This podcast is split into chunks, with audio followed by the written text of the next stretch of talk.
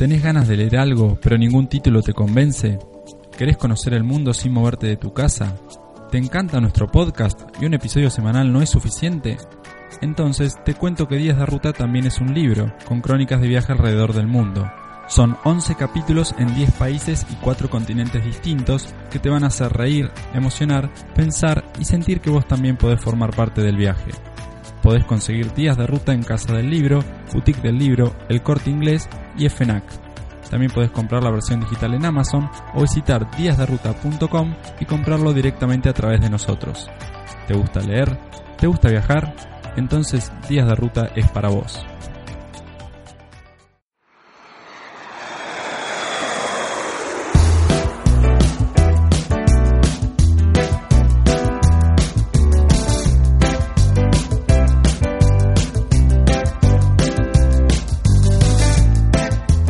Buenas tardes, buenas noches o lo que coincida con el momento que le diste play a esta cosa llamada Días de Ruta, un podcast sobre viajes y destinos. Mi nombre es Facundo Rey y como siempre me acompaña Manuel Rodríguez. ¿Qué tal, Manu? Hola Facu, bueno, un nuevo día, una nueva jornada para seguir viajando por el mundo y bueno, ya, ya tenemos un buen desarrollo de este programa, ya llevamos varios países abordados, ya estamos saliendo al aire en nuestra radio anfitriona, que es eh, Radio Viajera, pero bueno, también seguimos trabajando para seguir eh, contándoles sobre más países y bueno, también para extender más esta, esta hermosa base de datos para los viajeros que es Días de Ruta. Como bien dijiste, ya estamos llegando a mitad de la segunda temporada, más precisamente hoy hacemos el episodio número 7 de la segunda temporada, que también como añadiste está saliendo en directo por Radio Viajera, la primera radio temática de viajes en español, que la pueden escuchar en radioviajera.com. Y también para los nostálgicos o para los nuevos oyentes, recordarles que nuestra primera temporada, los 10 episodios de la primera temporada, se pueden escuchar en iVox, iVox.com, ahí buscan nuestro canal Días de Ruta, están todos los episodios. Y para los usuarios de Apple, también estamos en la aplicación de Apple Podcast. Y si alguno de esos oyentes se quiere poner en contacto con nosotros, ¿cómo puede hacer? Bien, pueden seguirnos en las clásicas redes sociales de Facebook e Instagram, ahí nos encuentran como Días de Ruta. También pueden enviarnos un correo electrónico a radio.díasderuta.com. Pueden encontrar más información en nuestra web que es www.diasderuta.com y también pueden escuchar las playlists que vamos desarrollando en cada programa en Spotify. Ahí nos encuentran como Días de Ruta, por supuesto. Perfecto entonces, y en esta sección que hemos dado en llamar Apuntes del Viajero, yo los voy a dejar con su anfitrión, el cuarto argentino más famoso esta semana bajo un puesto porque hubo un pisero que se juntó con el presidente, así que ahí estuvo picando alto, así Sí. que el Papa Francisco Maradona, el pisero y Manuel Me Rodríguez. tomé una semanita de descanso. Bueno, ya volveremos al podio.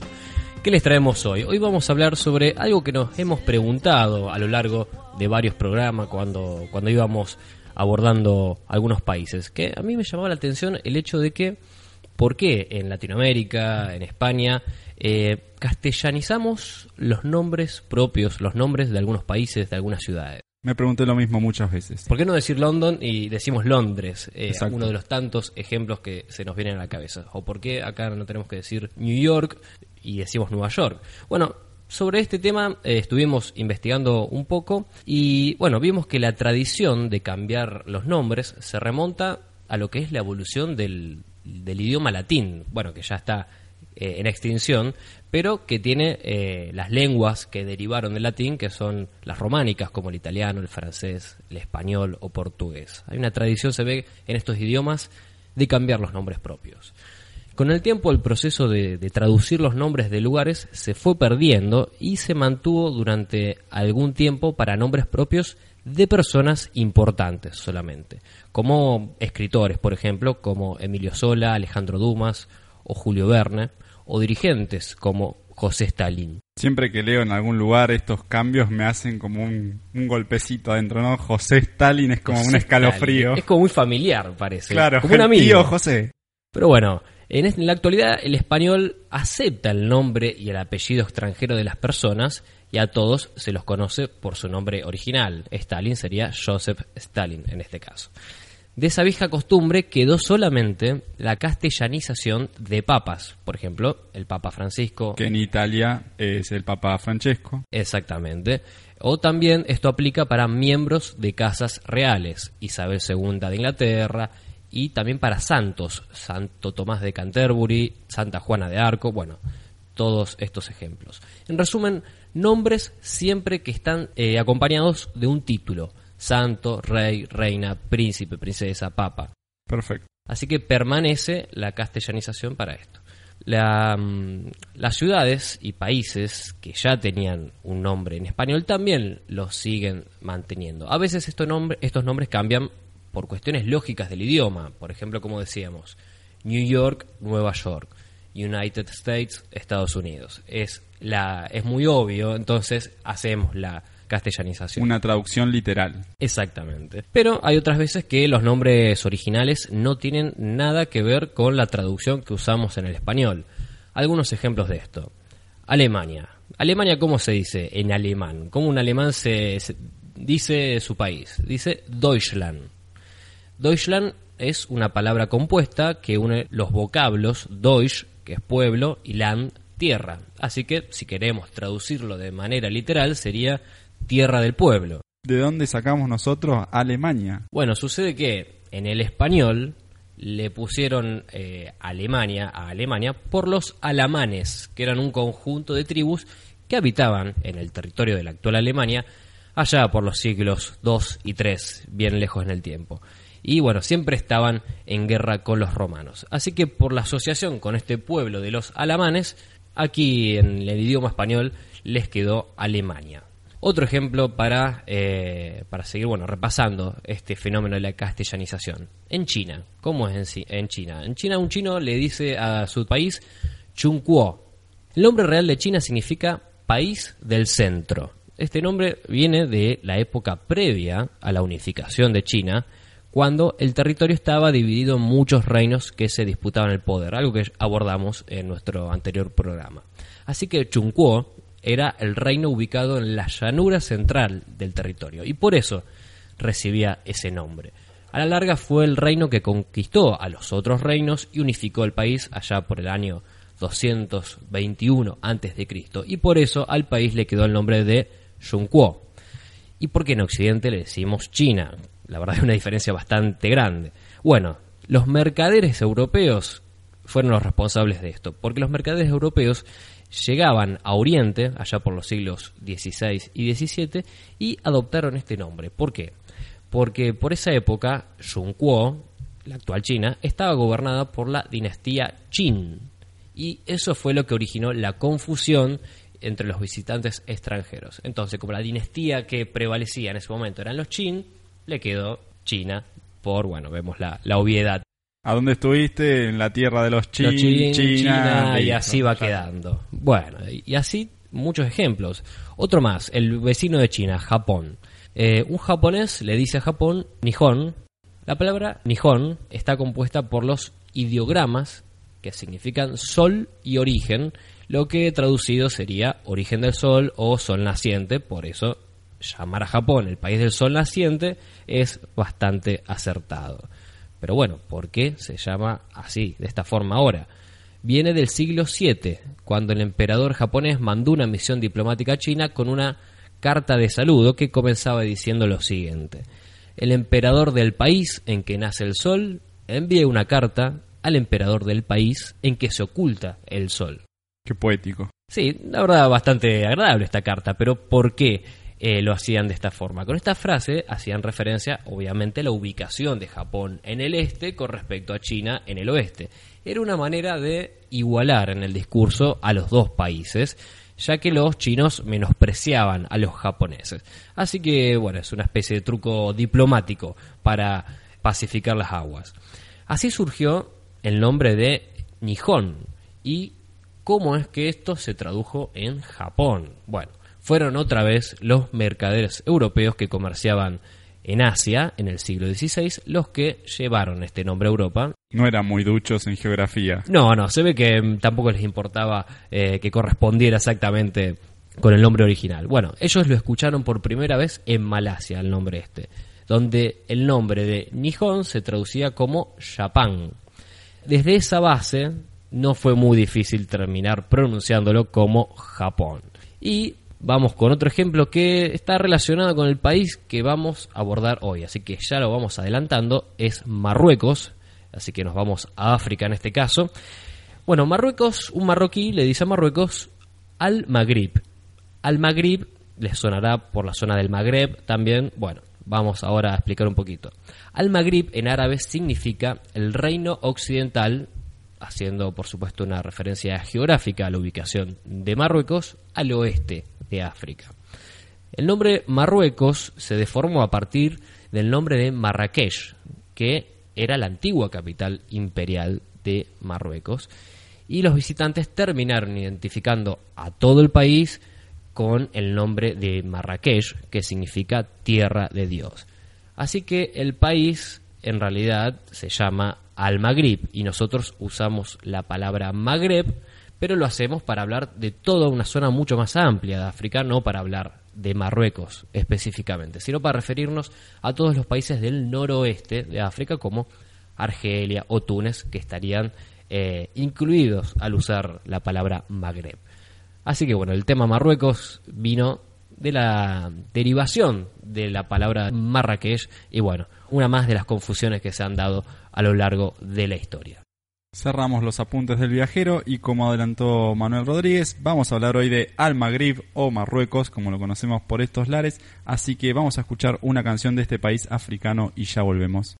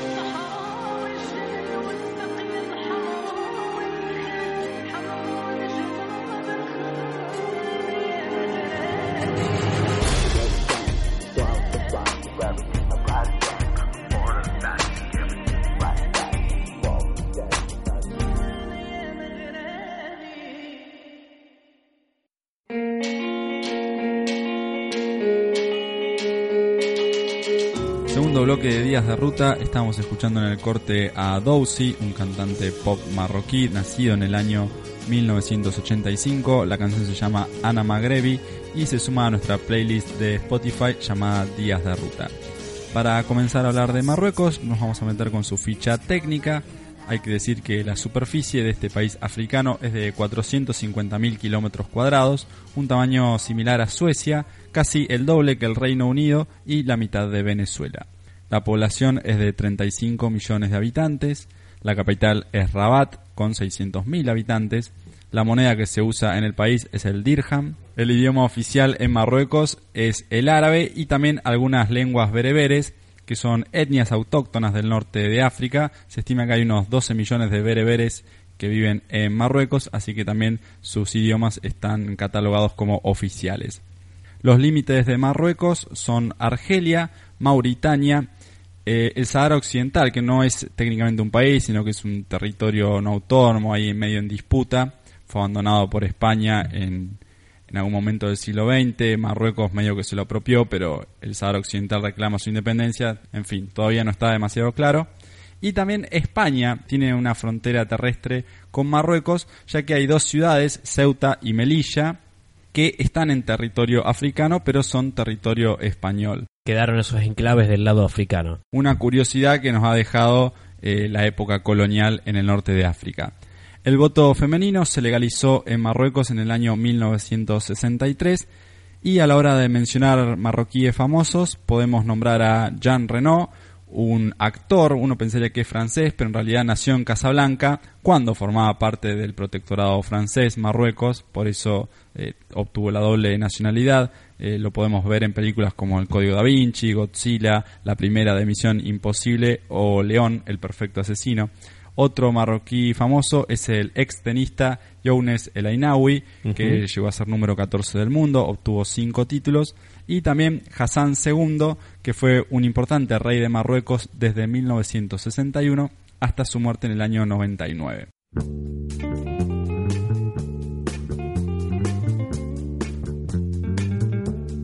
Y para hablar de la historia de Marruecos, una historia por supuesto muy larga, eh, imposible de abarcar, nos vamos a situar, como hacemos siempre con este tipo de países, cuando empezó a llegar a su fin la época colonial, más precisamente lo que es finales del siglo XIX y principios del XX. Es en esta época cuando Francia y España que ya tenían algunos intereses comerciales y económicos en Marruecos, consiguen controlar eh, efectivamente zonas del país.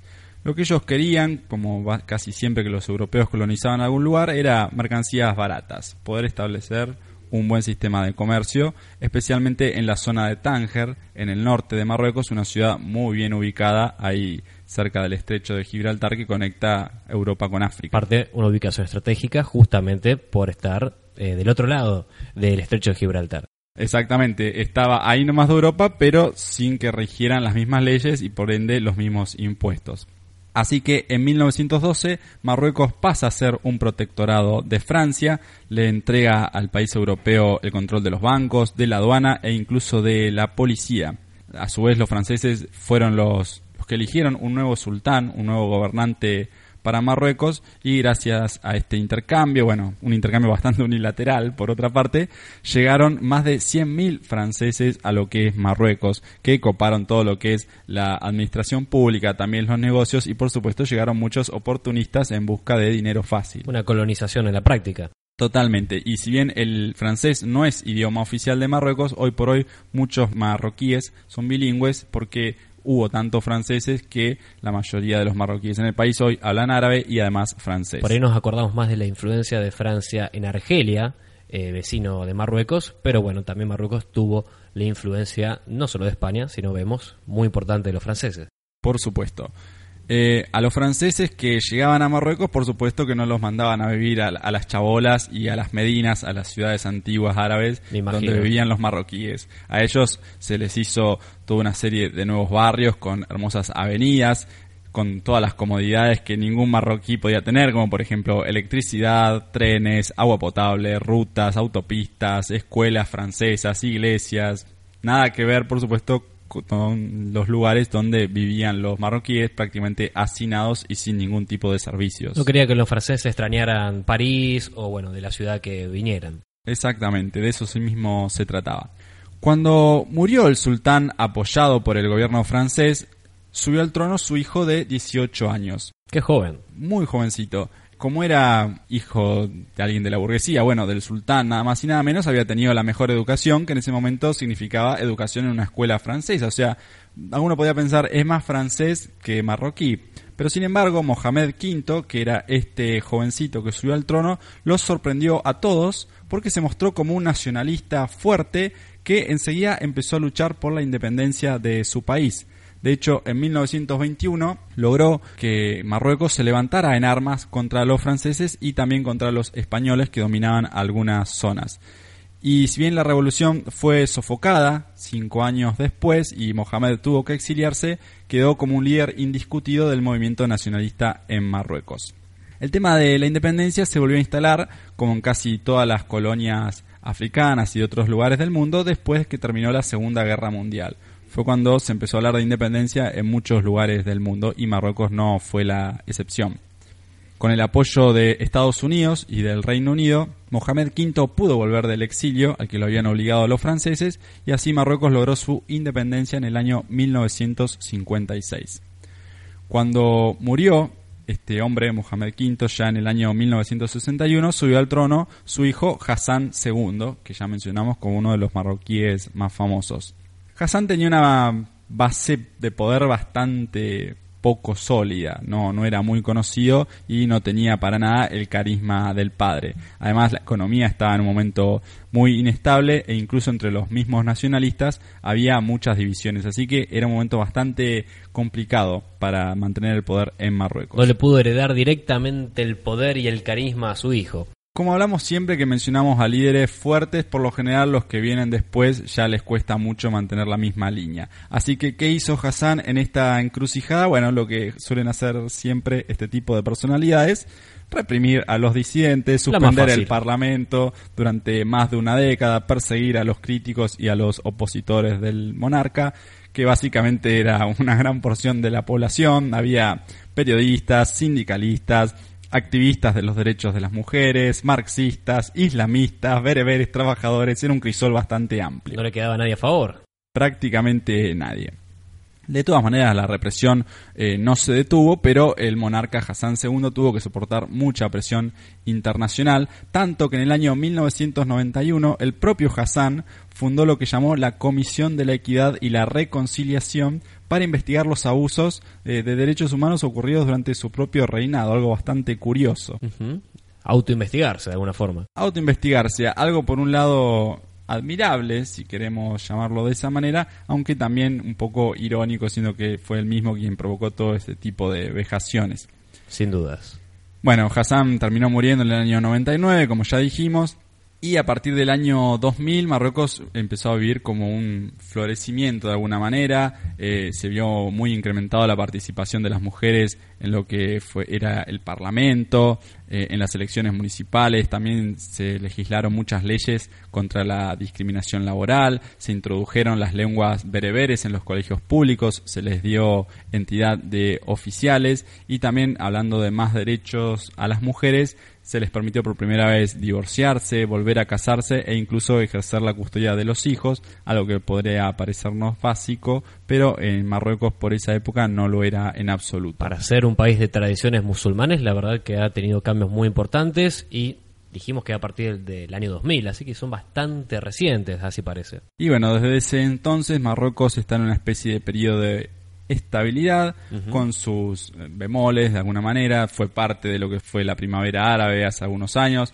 no es que está todo perfecto en Marruecos, pero al menos en lo que es África está bastante estable en comparación con sus vecinos. Un país que vive en gran parte de los ingresos del turismo. Exactamente, es la segunda actividad comercial en Marruecos, así que vaya si es importante para ellos.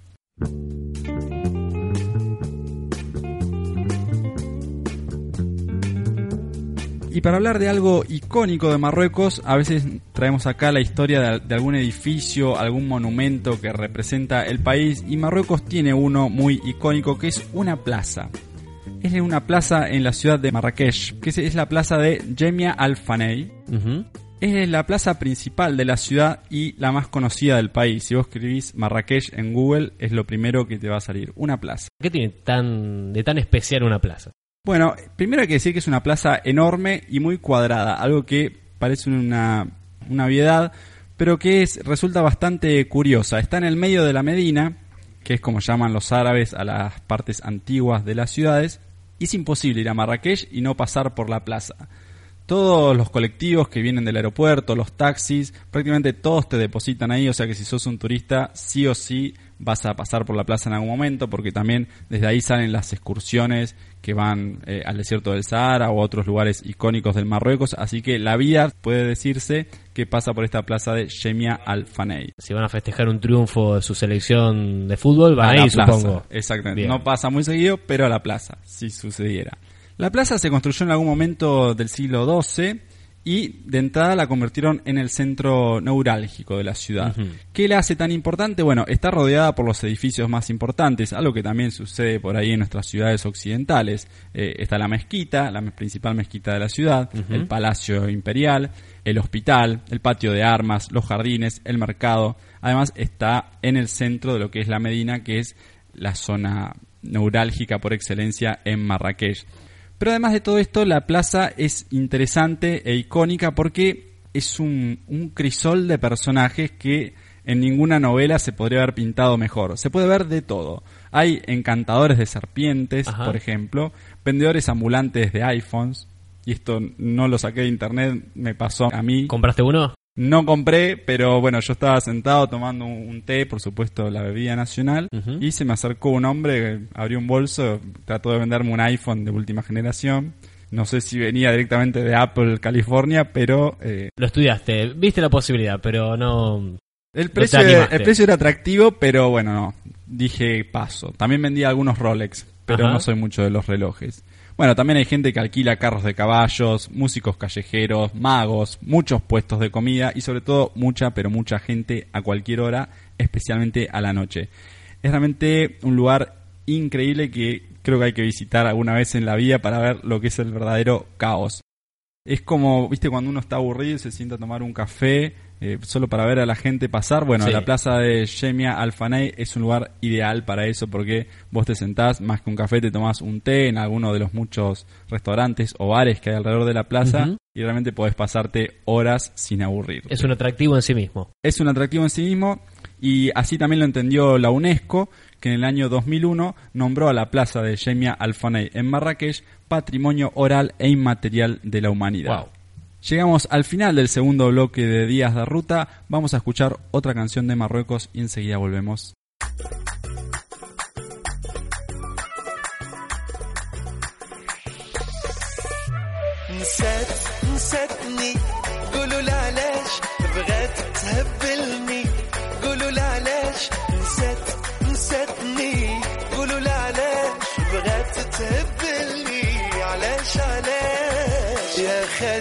خديجة يا خديجة غير رجعي للدار آه يا خديجة يا خديجة يا الزين البلا آه يا خديجة يا خديجة غير رجعي للدار آه يا خديجة يا خديجة يا الزين البلا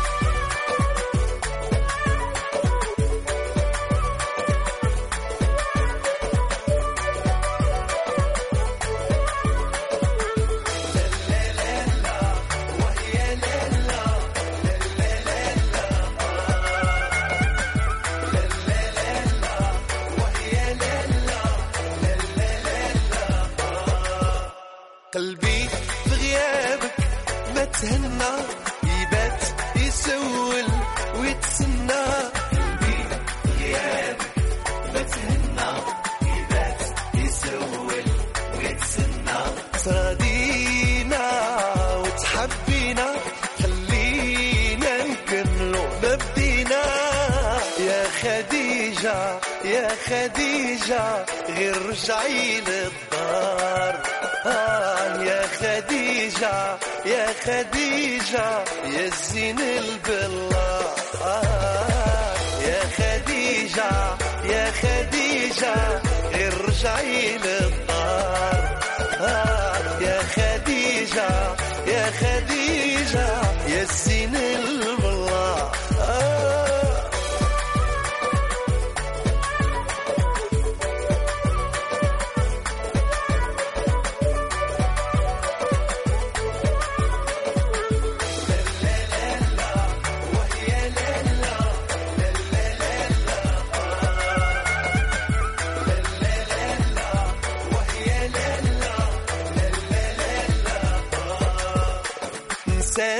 لمستني قولوا لعليش بغات تهبلني؟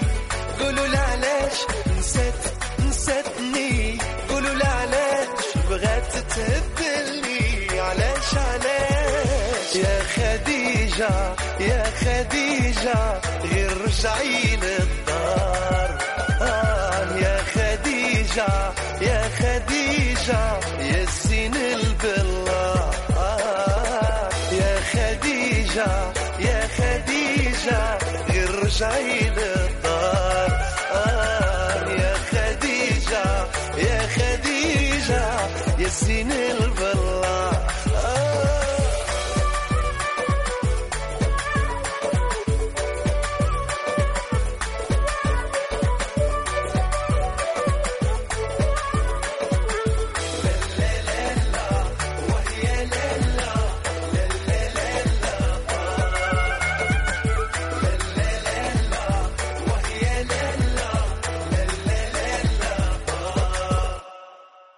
Estás escuchando Días de Ruta con Facundo Re en radioviajera.com.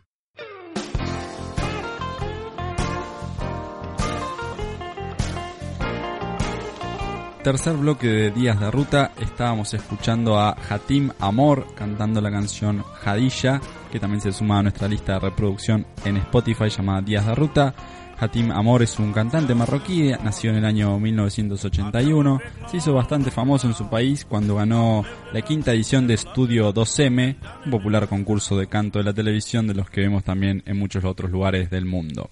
Y no se puede hablar de Marruecos sin mencionar el desierto del Sahara, que es el desierto más grande del mundo y si bien no está únicamente en Marruecos, eh, muchos turistas de los 10 millones que llegan al año a Marruecos lo hacen solamente para ver un pedazo de este enorme desierto. Uno de los grandes atractivos de Marruecos. Y bueno, justamente mencionábamos de esta plaza central de Marrakech, que ahí es el punto de partida para llegar al desierto de Sahara.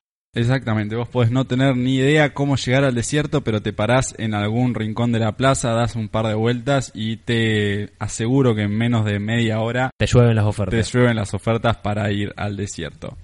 Decíamos que es el desierto más grande del mundo, en realidad es el desierto cálido más grande del mundo porque algunos consideran como desierto también lo que es la Antártida y el Ártico. Claro, hay que ver eh, no solamente que haya calor, sino las precipitaciones. Así que en este sentido, la Antártida y el Ártico tienen menos precipitaciones aún que el Sahara. Exactamente, de todas maneras el Sahara es enorme, tiene más de 9 millones de kilómetros cuadrados de superficie, que es casi tan grande como China o Estados Unidos, así que dense una idea. Y además abarca un montón de países de África como Argelia, Chad, Egipto, Libia, Mali, Mauritania, Marruecos, Níger, Sudán, Túnez y el territorio del Sahara Occidental que ya nombramos que está en disputa. De hecho, algunos países están tratando de limitar el avance del desierto porque va creciendo año tras año debido, bueno, al cambio climático, el calentamiento global y algunos países están tratando de eh, construir, entre comillas, una línea de vegetación de árboles para tratar de frenar el avance de la arena. Sí, es realmente impresionante. Y te decía que la mayoría de los turistas que van a Marrakech lo hacen porque quieren ver un poquito de este desierto. Hay muchas excursiones que, que llegan al Sahara, la mayoría son de dos o tres días. No solo se trata de llegar, sino que hay muchas cosas interesantes que ver en el camino. Por ejemplo, yo hice la excursión de tres días desde Marrakech, que pasa por el Alto Atlas, por mencionar algo que es una enorme cordillera con algunas de las montañas más altas de África. Incluso en algunas zonas de, de este Alto Atlas hay montañas tan altas que donde nieva y se puede llegar a practicar deportes de invierno. No me hubiese imaginado nieve en Marruecos. También en el camino al desierto se pueden ver algunos kasser que son espectaculares. Los kasser son es una palabra árabe en realidad que significa castillo y son antiguas ciudades fortificadas hechas más que nada de adobe que están en, en las zonas más desérticas del norte de África. Lo que les permite el adobe en general es eh, mantener muy bien la temperatura, no solo eh, mantener el frío o el fresco cuando hace mucho calor, sino que mantener cálido el ambiente cuando hace mucho frío. Claro, sabemos que el desierto tiene una gran amplitud térmica, es decir, sabemos que hace mucho calor de día, pero de noche baja bastante. Exactamente. Si hablamos de Kasser, el más espectacular de todo Marruecos probablemente es el de Ayed Ben Had, que está muy bien conservado a medio camino entre Marrakech y el desierto del Sahara. Está en el medio de una zona aria y todas sus construcciones están teñidas de un color rojizo que lo trae de la tierra. También se hizo muy famoso este lugar porque ahí se filmaron muchas películas como Lawrence de Arabia, La Momia, Gladiador e incluso Alejandro Magno y también algunas escenas de Game of Thrones, la serie que está tan de moda. Creo que es una de las ciudades que libera a Daenerys Targaryen del otro lado del mar. o De así. Westeros. En realidad, sí, o de la otra zona que está... Ay, no sé, tendría que ver el mapa de vuelta. Tendría que ver la geografía de Game of Thrones, pero, en Pero fin. es una locación, se ve muy interesante para muchas películas y series. Exactamente. Y de hecho la industria del cine es muy grande en Marruecos. Tiene también el segundo estudio cinematográfico más grande del mundo después de Hollywood. Ajá. Así que es un lugar donde se filman muchas películas. Especialmente porque tiene estos lugares tan icónicos, tan diferentes a lo que hay en el resto del mundo. Y también porque cada vez que Hollywood quiere ambientar una película en lo que es África o en lo que es el mundo musulmán, recurre a Marruecos. ¿Por qué?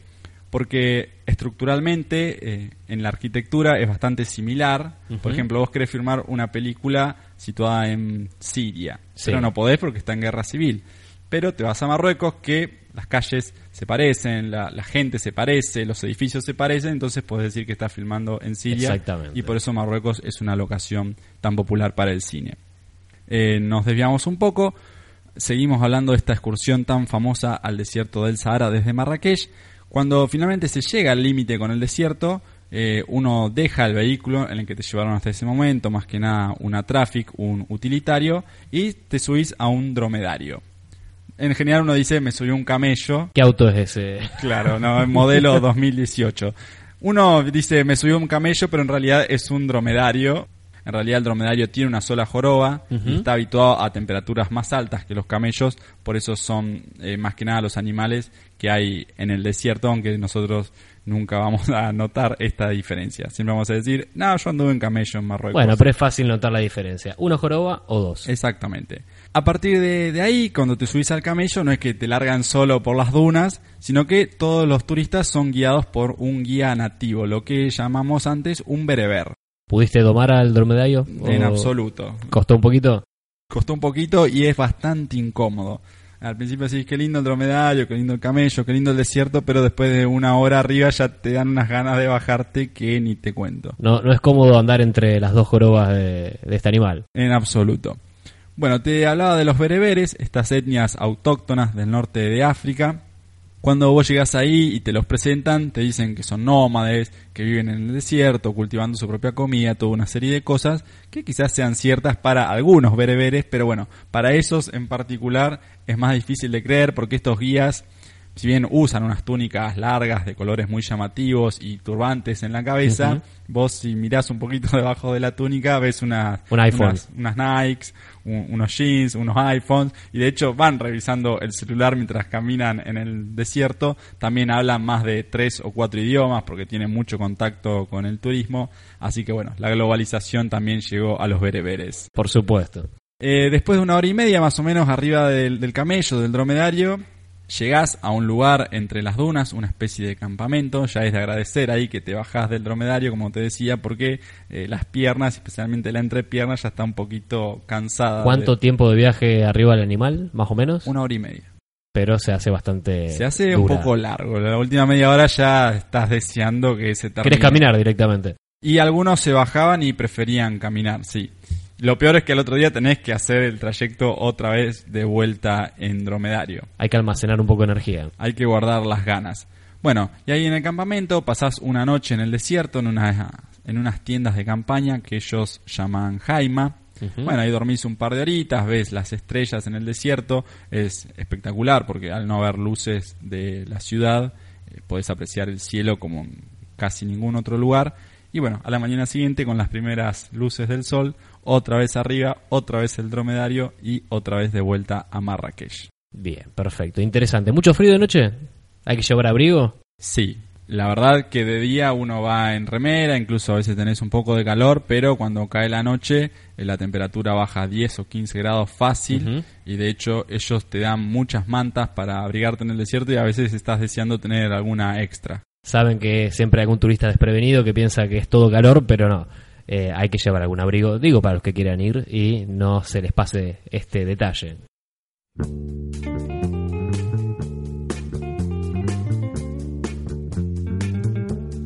Y en la biografía de hoy vamos a hablar de un hombre nacido en el año 1935 en Beni Chikar y muerto en el año 2003 en Rabat llamado Mohamed Chukri, un escritor. Es un famoso escritor de Marruecos, vivió toda su juventud en la miseria más absoluta, incluso fue analfabeto hasta los 21 años. Interesante esto. Increíble que después de esto se haya convertido en escritor y tan reconocido. Su familia era muy pobre, tanto que buscaban comida en la basura muchas veces, incluso cocinaban animales muertos y vivían de la carroña que encontraban en las calles, así que realmente tenían muy poco.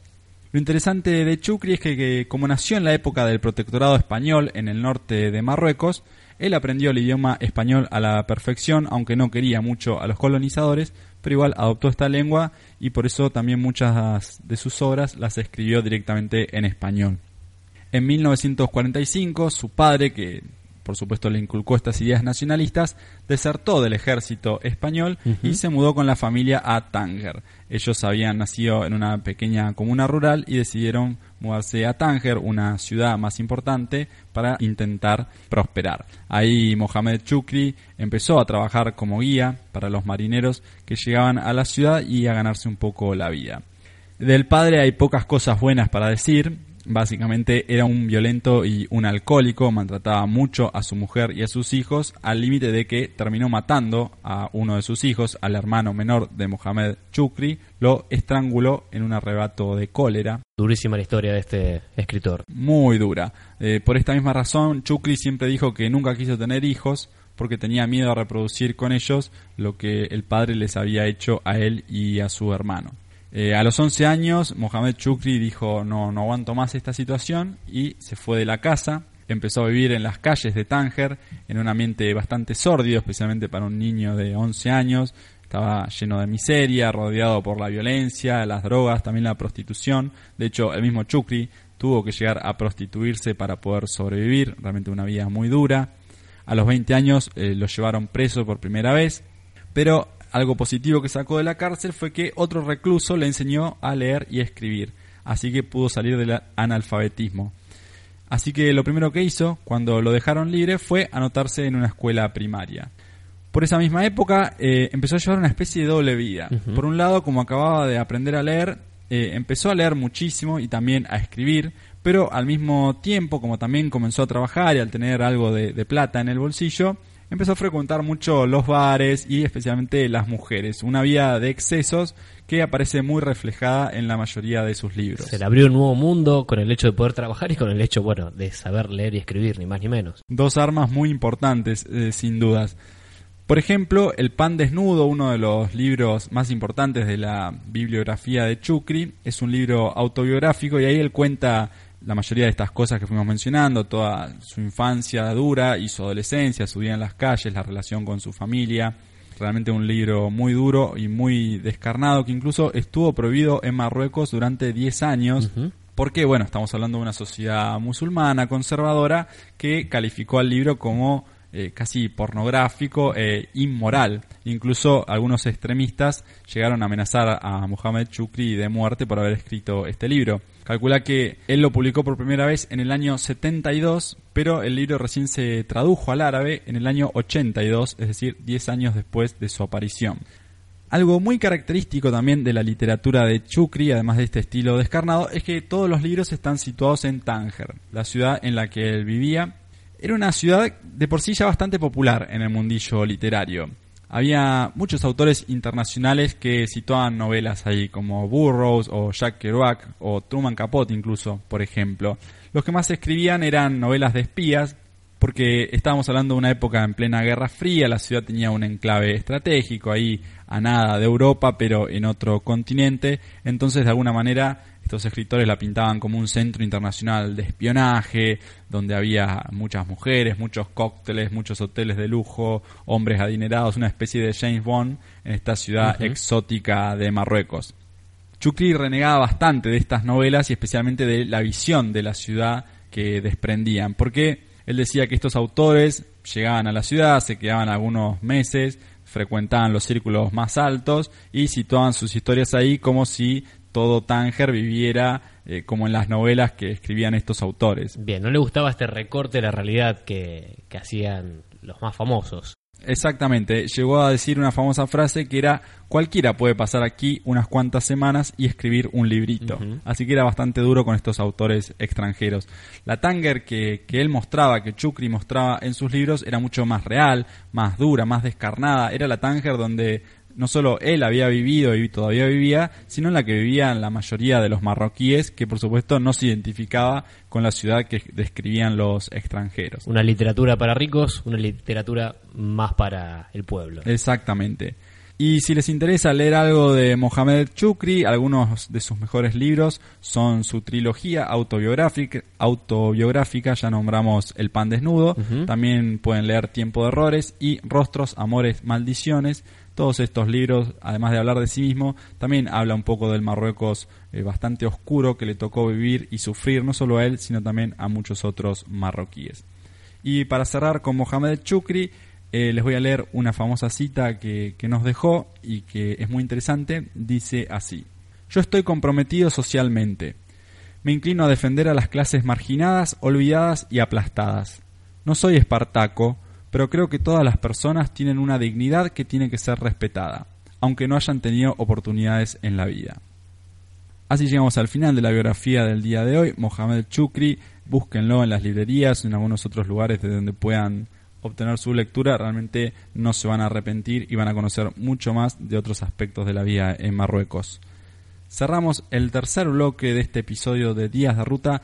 Vamos a escuchar otra canción de Marruecos y ya volvemos.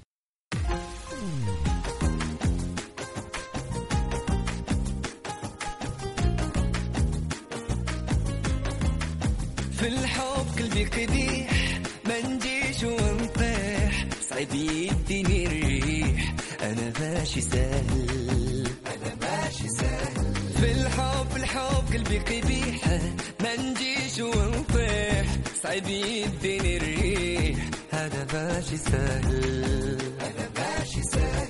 قالت لي الوليدة من ربك بدا؟ ماشي أي وحدة؟ ما تكونش غافل أنا ماشي سهل. قالت ماشي أي وحدة ما تكونش غافل. أنا ماشي سهل في الحب قلبي كبير.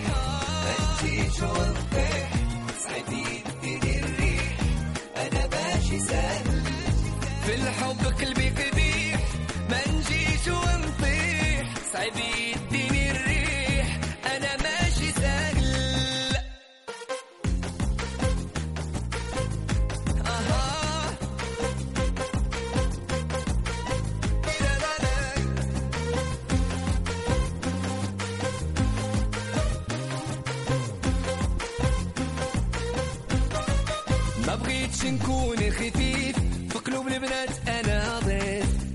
الحب في الشتاء ونسالي في الصيف. أنا ماشي سهل. ما بغيتش أنا نكون خفيف. في قلوب البنات أنا ضيف. نبدأ الحب في الشتاء ونسالي في الصيف. أنا قالت لي يا الوليدة من ربك فدا ماشي أي وحدة ما تكونش غافل. قالت قالت لي الوليدة من ربك فدا ماشي أي وحدة ما تكونش غافل. أنا ماشي في الحب قلبي تبيه ما تجيش أنا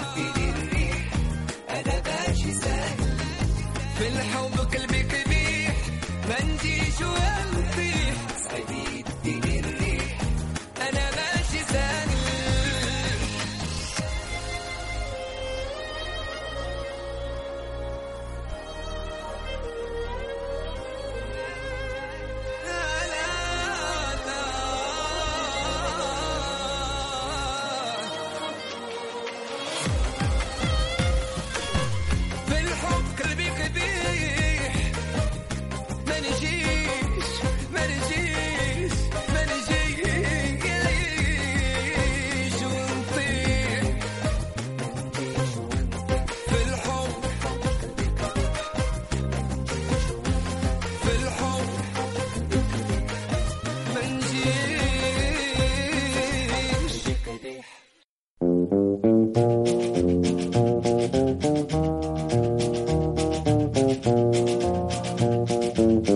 Cuarto y último bloque del séptimo episodio de la segunda temporada de Días de Ruta, estábamos escuchando a Saad Lam Jared cantando la canción Mashi Sahul, este cantante y actor marroquí de 33 años que viene de una familia de artistas.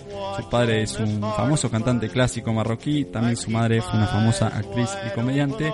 Se suma a nuestra lista de reproducción en Spotify llamada Días de Ruta. Le estamos llenando los servidores de Spotify. Sí, sí, ya me estuvieron contactando. Por favor, basta recomendar la playlist porque es absolutamente increíble y bueno, ya nadie quiere suscribirse a las playlists pagas que arman ellos. Para cerrar con Marruecos vamos a hacer algunas recomendaciones, algo para leer y para ver, además de lo que ya estuvimos mencionando, si quieren ampliar en este país africano. En primer lugar tenemos una película llamada Casa Negra, es del año 2008, dirigida por Nur Edin Lakmari.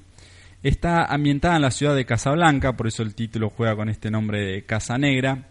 Es una película más universal, incluso el mismo director la describió de esta forma. No, no tiene los lugares comunes de los marroquíes, sino que describe una especie de vida y de situaciones que podrían llegarse a dar en cualquier lado, que en sí no tiene nada que ver con la tradición o con la religión o con otros aspectos que uno a priori identifica con Marruecos, pero también por eso mismo es más interesante, es una puerta de entrada de alguna manera a lo que es el país y bueno, no todo tiene tampoco que ser historia o religión o otro tipo de cosas. Perfecto.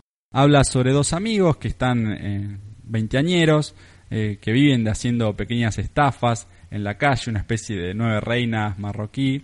Paréntesis, si no vieron esta gran película argentina, se las recomendamos.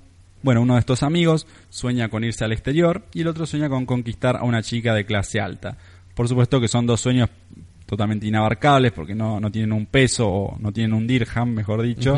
Así que, bueno, absolutamente están muy lejos de cumplir estos sueños hasta que son abordados por unos mafiosos que los quieren contratar para una serie de cosas y les ofrecen la plata con la que finalmente podrían llegar a, cumplir estos sueños que ellos quieren y bueno, a partir de ahí una serie de enredos que va a llevar la película por otros caminos. Fue un éxito la película en Marruecos, aunque por supuesto los conservadores y los islamistas la criticaron mucho porque incluía drogas, prostitutas, homosexuales, todas estas cosas que ellos quieren negar a pesar de que las tengan enfrente de sus ojos. Uno no puede hacer un libro tranquilo ni una película sin que lo critiquen. En absoluto. El director justamente se defendió diciendo que bueno, que estas cosas son aspectos universales que están presentes en Marruecos como en cualquier otro lugar del mundo y Lógico. bueno, eh, ignorarlos eh, no, no es algo muy inteligente. Así que Casa Negra, la primera recomendación de hoy, una película del año 2008. Bien, ¿qué más tenemos? Un libro que se llama Las voces de Marrakech es un libro del año 1981. Eh, no lo escribió un marroquí, sino el búlgaro Elías Canetti.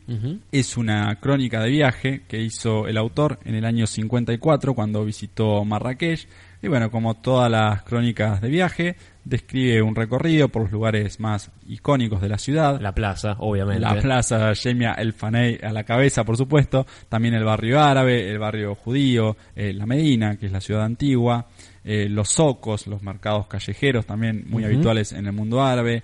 Y bueno, aunque él no hablaba el idioma, Elías Canetti, él de todas maneras se comunicaba con la gente, usaba algunos intérpretes y sacó muy buenos testimonios, eh, interesantes historias, a veces muy pequeñas, pero que describían muy bien cómo vivía la gente en ese Marruecos de mediados de siglo. Así que Las Voces de Marrakech también es un libro muy interesante para acercarse. La mirada de, de un viajero en este caso. Exacto, una mirada extranjera. Es interesante a veces tener la mirada local, pero también a veces la mirada de alguien desde afuera que no está inmiscuido en esa cultura y bueno, ver a qué conclusiones puede llegar. Bien. Así que Las Voces de Marrakech también en las recomendaciones de hoy. Y para terminar, otro libro se llama Marruecos a través de sus mujeres. Ajá. Es un libro del año 91 escrito por la socióloga marroquí Fátima Mernissi.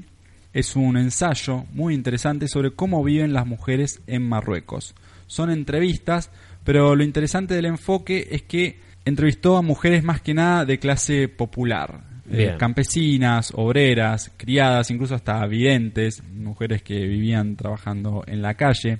Y con ellas, bueno, abordó una serie de temas como el trabajo, la educación, sus sentimientos y en general las dificultades que todas compartían en una sociedad bastante patriarcal y muy machista.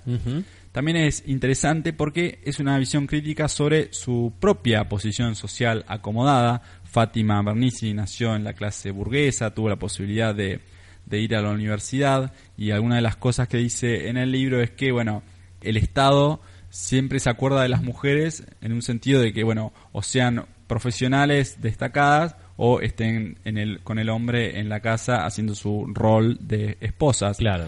Pero estas mujeres de, clase popular, las que trabajan en la calle, las que están en negro, las que trabajan en el campo, siempre están olvidadas y nadie se acuerda de ellas. Por eso es interesante el, el enfoque no solo feminista, sino también eh, de clase. Bien, en este caso una visión un poco más académica puede ser, una persona que viene desde la sociología. Pero como son entrevistas, el lenguaje es muy accesible, así que no hay que ser ningún experto para leer este libro que se llama Marruecos a través de sus mujeres. Muy bien. Así que con esto cerramos el séptimo episodio de la segunda temporada. Ya estamos a mitad de camino de esta temporada de Días de Ruta. Realmente se nos pasó volando. Mi nombre es Facundo Re. Manuel Rodríguez, te agradezco por venir. Por supuesto, como siempre. Y nos reencontramos en el próximo episodio. to the